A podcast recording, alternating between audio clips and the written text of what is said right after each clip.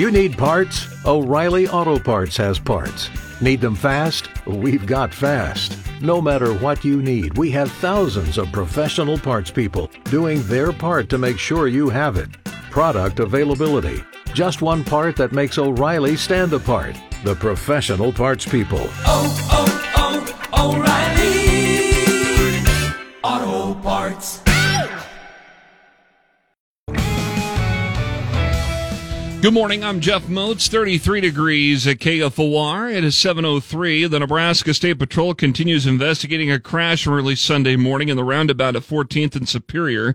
According to the patrol, a car was heading southbound on 14th at a high rate of speed when it did merge in the roundabout and hit some landscaping in the median. The driver suffered life-threatening injuries. Alcohol may have been a factor. Friday night was busy for both Lincoln Police and the Nebraska State Patrol. They handled two fatal crashes. Lincoln Police Sergeant Jason West tells KFOR News that the first accident happened around 7 o'clock that evening when a westbound motorcycle and northbound pickup collided at 11th and Adams. The 30 year old motorcyclist was taken to a Lincoln hospital where he later died.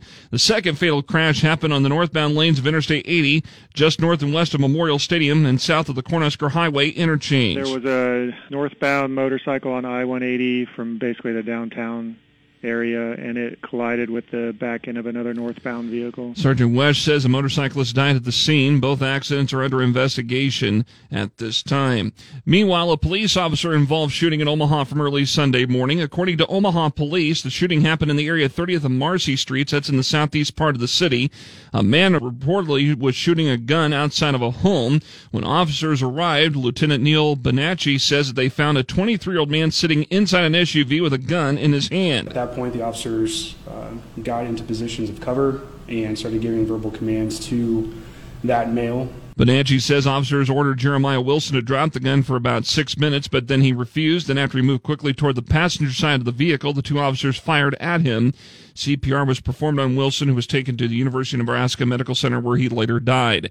KFOR News Time 7:05. Only blocks and minutes apart on Saturday afternoon, Lincoln firefighters dealt with two different working fires.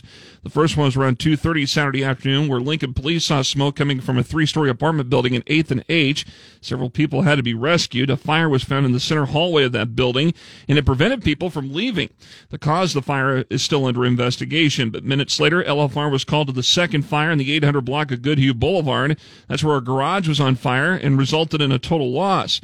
There was some minor damage to another garage and some nearby power lines. The cause is under investigation, but fire officials are looking at this as being suspicious in nature. Sharp criticism for President Biden for Nebraska Republican Senator Deb Fischer toward his defense strategy.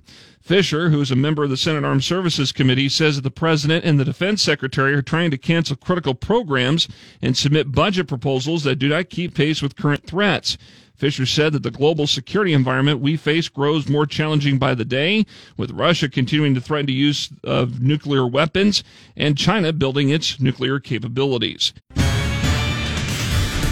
Lincoln's first forecast today sunshine and a high of 72. Should be nice for trick or treating tonight as well. Clear sky, overnight low of 42. And then sunny tomorrow, 76. Sunny and breezy Wednesday with a high of 75. 33 right now at KFOR.